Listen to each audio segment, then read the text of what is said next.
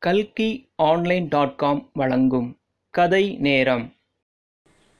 கதையின் பெயர் ஆளுக்கு ஒரு நியாயம். எழுதியவர் மீரா.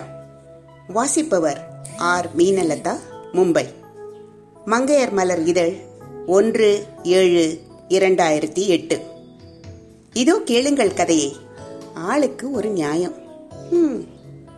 வெகு நாட்களுக்கு பின் என் கல்லூரி சிநேகிதி பாமினியை கடைத்தெருவில் சந்தித்தேன்.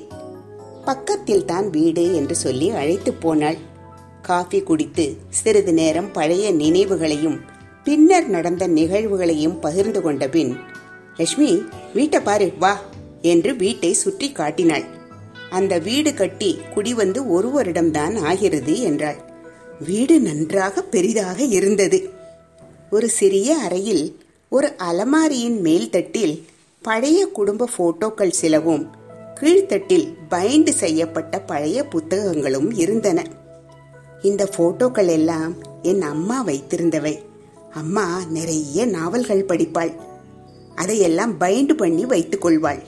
அண்ணா புது பிளாட் வாங்கி கொண்டு போன பின் மன்னி இதையெல்லாம் வைக்க இடமில்லை என்று தூக்கி போட்டு விட்டாள். அம்மா என்னிடம் சொல்லி வருத்தப்பட்டாள்.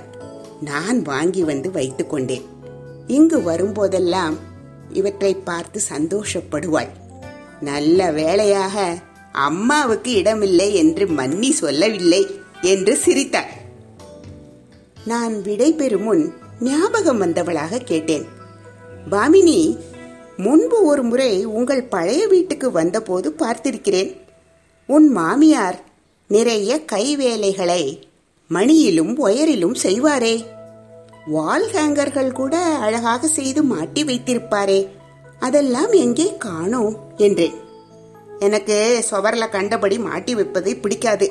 அதுவும் புது வீட்டில் அந்த பழசை எல்லாம் மாட்டி வைத்தால் நன்றாகவா இருக்கும். எல்லாவற்றையும் உங்கள் அறைக்குள்ளேயே வைத்துக் கொள்ளுங்கள் என்று சொன்னேன். அவருக்கு கோபம் வந்து விட்டது எல்லாவற்றையும் தெரிந்தவர்களுக்கும் உறவுக்காரர்களுக்கும் கொடுத்து விட்டார் என்றார்.